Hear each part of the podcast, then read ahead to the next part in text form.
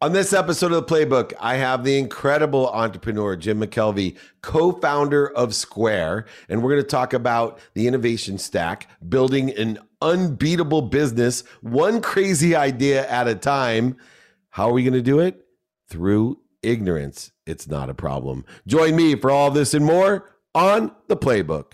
This is Entrepreneurs the Playbook where each week I bring you some of the greatest athletes, celebrities, and entrepreneurs to talk about their personal and professional playbook to success and what made them champions on the field and in the boardroom.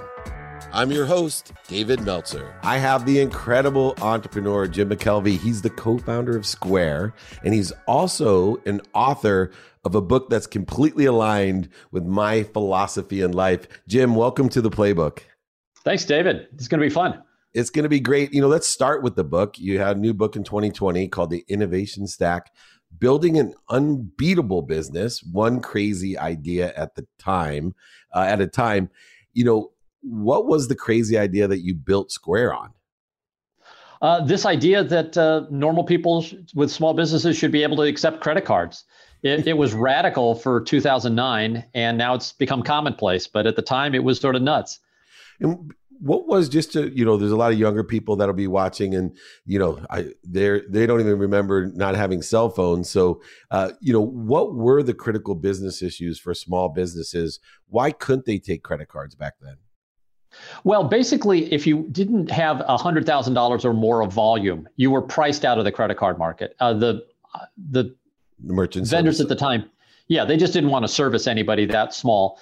And uh, the, the companies that were small, and these were still, you know, sub million dollar businesses, were paying huge rates. So there was this um, inefficiency in the system, which actually didn't need to exist. You, you know, if you look back 30 years when credit cards were basically carbon copies moving on trucks, then um, it was a fairly inefficient system and you needed a certain volume to justify um, doing credit cards. But all those efficiencies had been wiped out, but the historic barriers to small businesses participating had not been wiped out. And were there certain risks involved that the banks felt uh, didn't justify, you know, allowing the receivables to get to that point? Is that part of it? Yeah, but it's it's more that people tend to overemphasize the past and underweight the future. So if it's all been working for the last 30 years and you're a banker, you're not going to sit there and say, well, you know, what's changed today? Um, but when Jack and I started Square, I mean, these you know little devices. It was called the iPhone 2 uh, had had just come out, and we were all uh, expecting this device to be uh, super useful, however we wanted. And at the time, it could not process payments, and now it can. And what's so funny is you think about people who come up with crazy ideas that today seem commonplace and necessary, and you know, extremely successful, like Square what were some of the things when you went out, you know, from LaunchCode to switch over into, you know, what today is, you know, one of you know the biggest areas i think for small businesses to help propel them what were some of the things that the vcs were saying to you uh, because i couldn't imagine there'd be any resistance to building a business uh, from people who kind of knew what business was about well the vcs were very kind to us but i explained in the book that we had a very radical presentation. Um, first of all, we had a completely working product. Secondly, we had customers. Uh, thirdly, we didn't need their money. And then fourth, and this was probably the most radical thing, we told them all the reasons we were probably going to fail. So it was a pitch unlike any other. And uh, one of the, VC, the, the managing partner of probably the best VC firm in the Valley uh, said it was the best pitch he'd ever seen. Um, and it wasn't that we were, uh, you know, so slick. It was that, in fact, we were kind of showing all the warts on our idea and basically saying, look, what we're trying to do right now is violating 17 different laws, rules, and regulations. So, you know, you understand if you give us your money, we're right now breaking the law. So, uh, you know, it, it, was a it was a different type of pitch, uh, but they seemed to like it. I mean, we got uh, probably 20 firms interested, and we took what we thought was the best. And you, you know, had your career beforehand, which went from nonprofit organization, uh, you know, like LaunchCode to working for and with the Federal Reserve. So you had some credibility in the space, you know, utilizing the strategy of illumination. have you always been someone to kind of illuminate the warts and to then allow yourself to address the reasons, impacts, and capabilities of how you are going to accomplish what you want to accomplish? So I was raised and trained as an engineer, and engineers spend their time discussing problems. So when I moved into sales, my technique was to just explain all the stuff that was wrong with our product and uh, see if the client could handle those problems. And a lot of times, uh, my sales rates were orders of magnitude better than professional salespeople. And I could never figure this out. And it turns out that, oh, most people expect the salesperson to lie to them. So if you start out by, you know, sort of honestly discussing the shortcomings of what you're selling, because look, every product has shortcomings, um, then uh, it leads to a different kind of conversation. By the way, this works in social situations too. You know don't try to pretend you're everything. Uh, you know maybe maybe tone that filter down a little bit and you'll have better better success yeah i needed you as a young entrepreneur when i would oversell back end sell exaggerate and uh, now that i'm older and i see others do that i'm like gosh i wish i just would have told the truth because the truth would have been enough um, one of the qualities that you have is you know i have watched your career and even learned more now through this interview is that you hold the common denominator of successful people, and that's the desire that you must be what you can be. That mediocre is not even a question for you. You know what has uh, uh you know Im- c- compelled you in your life to have that drive to be the best that you can be. I don't know that it's a drive to be the best. It, for me, it's just a restlessness to not accept certain problems.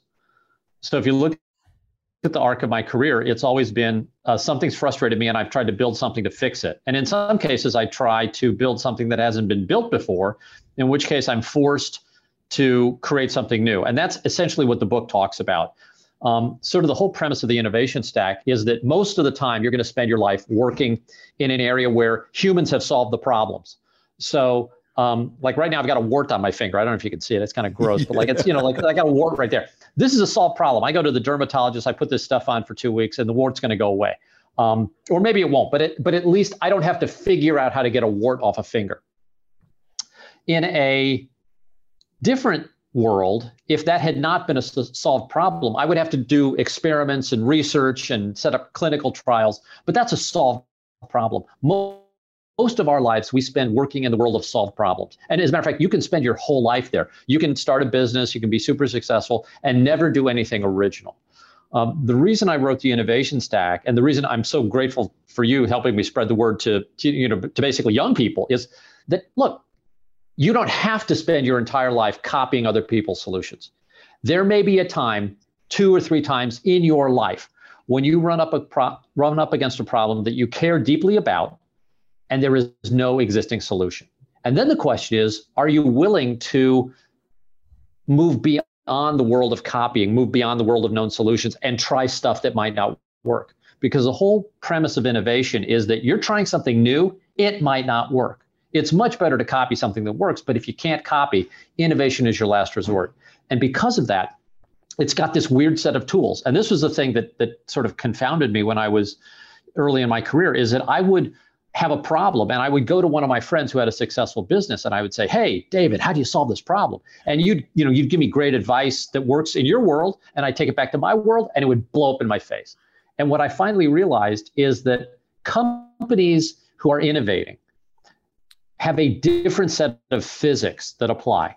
And i found this not only at square but i studied well frankly over 100 companies that fit the same pattern that i describe in the book which is this innovation is different world. It's so interesting because you have to have a certain set of beliefs as well. And one of those beliefs is you know the belief that anything is possible. And one of the down i think uh, turns in technology is that a lot of technology has exceeded people's expectations. So, you know, I have some of my employees reading science fiction to increase their creativity, their curiosity, but even more importantly, I want them to believe that anything's possible and we need to catch up our imaginations to technology sometimes, which you know, when you and I were growing up was absolutely not the case. Uh, I think we have a shift in the paradigm that we have to work on this belief system that anything is possible, that we put too many limitations on ourselves. Uh, how can we help people of all ages work on what you are a master of, of believing anything is possible? So, um, a substitute for believing anything is possible, which is the sort of the ultimate uh, mind state, is uh, ignorance. and that is to not know what you're doing is considered impossible is almost the same.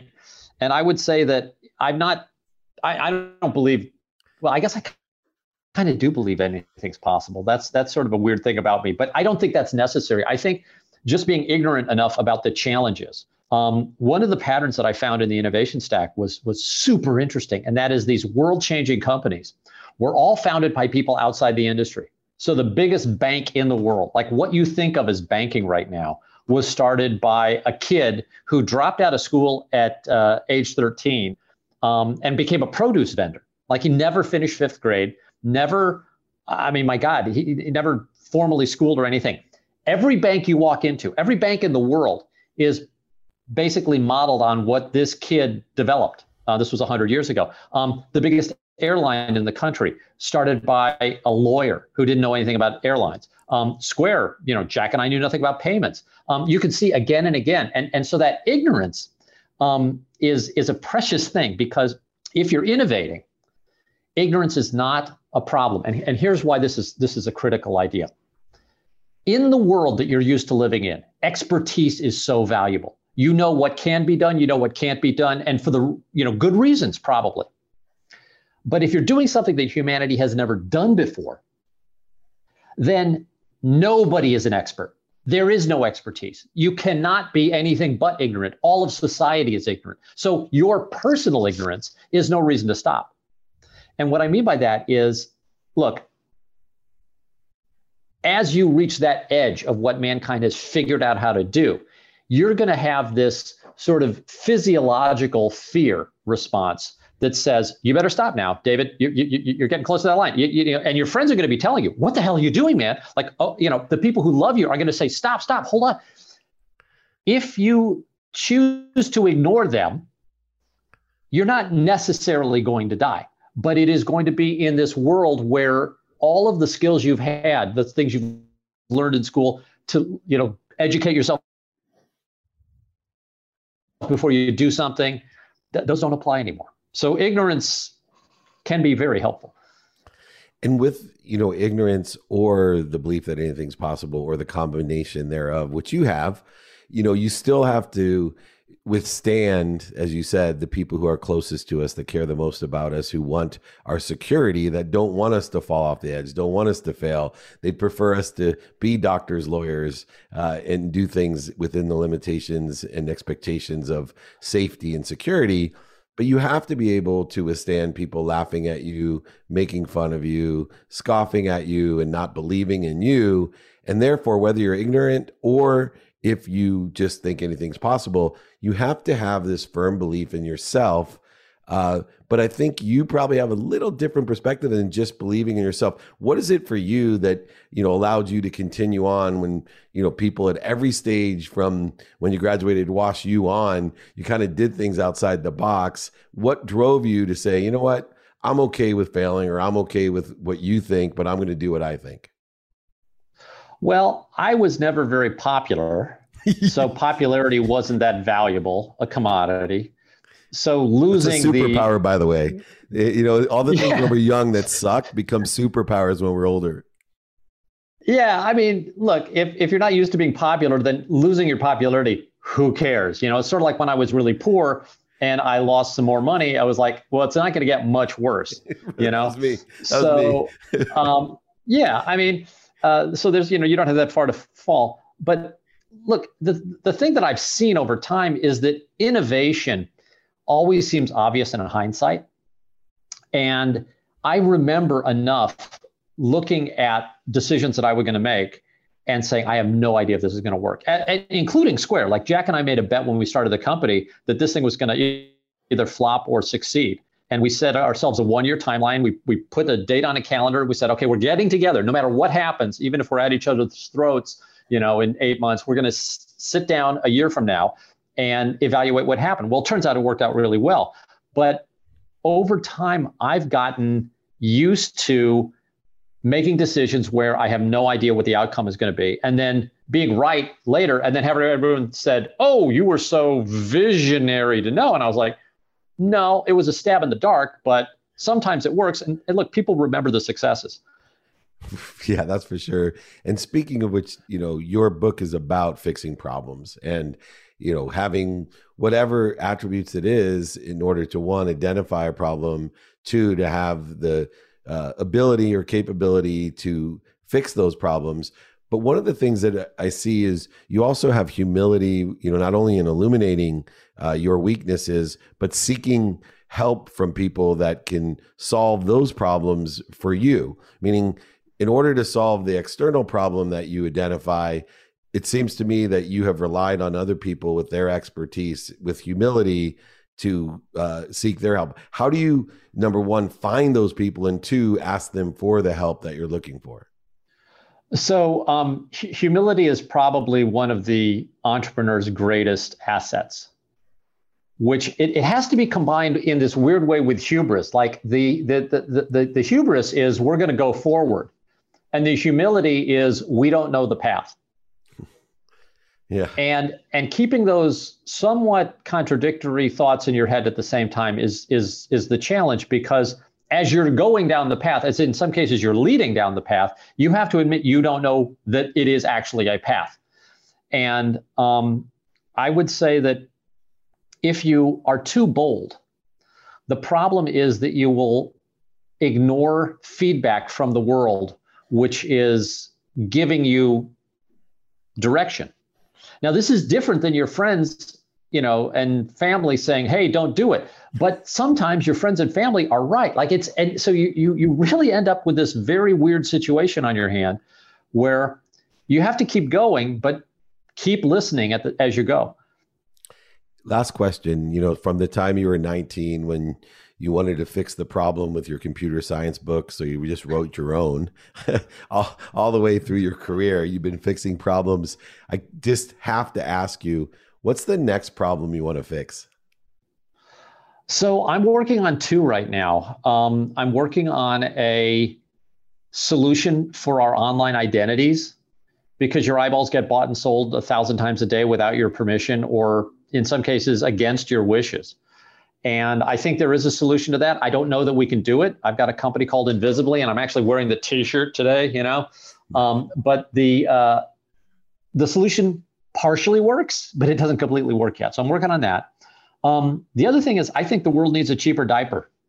Um, poverty starts for, yeah, I mean, it really does. If so you look good. at where, if you look at where poverty starts, it's typically when um, uh, young family or sometimes just a young mother uh, has to pay for diapers. And if you can't pay 25 cents a pop for diapers, uh, you get shunted into this world where you don't get to take advantage of daycare. You don't get to, you, you, you just, you just get your life taken away from you for something that I think could be done. So I'm trying to build a diaper that, you know, costs a nickel. You're an incredible entrepreneur. That just says it all. I can't think of a better way to finish up. I can't wait to finish the innovation stack, building an unbeatable business, one crazy idea at a time. You can find it anywhere. I'm with the incredible entrepreneur, co founder of Square, soon to save the world by creating the cheapest diaper ever created, and it will still be viable and useful. Uh, Jim McKelvey, thank you for joining me. Well, I hope you enjoyed this week's episode of The Playbook as much as me. On a personal note, I just wanted to thank everyone for making The Playbook such a success. Don't forget to continue it by sharing, subscribing, and listening to your favorite episodes. This is Dave Meltzer with The Playbook.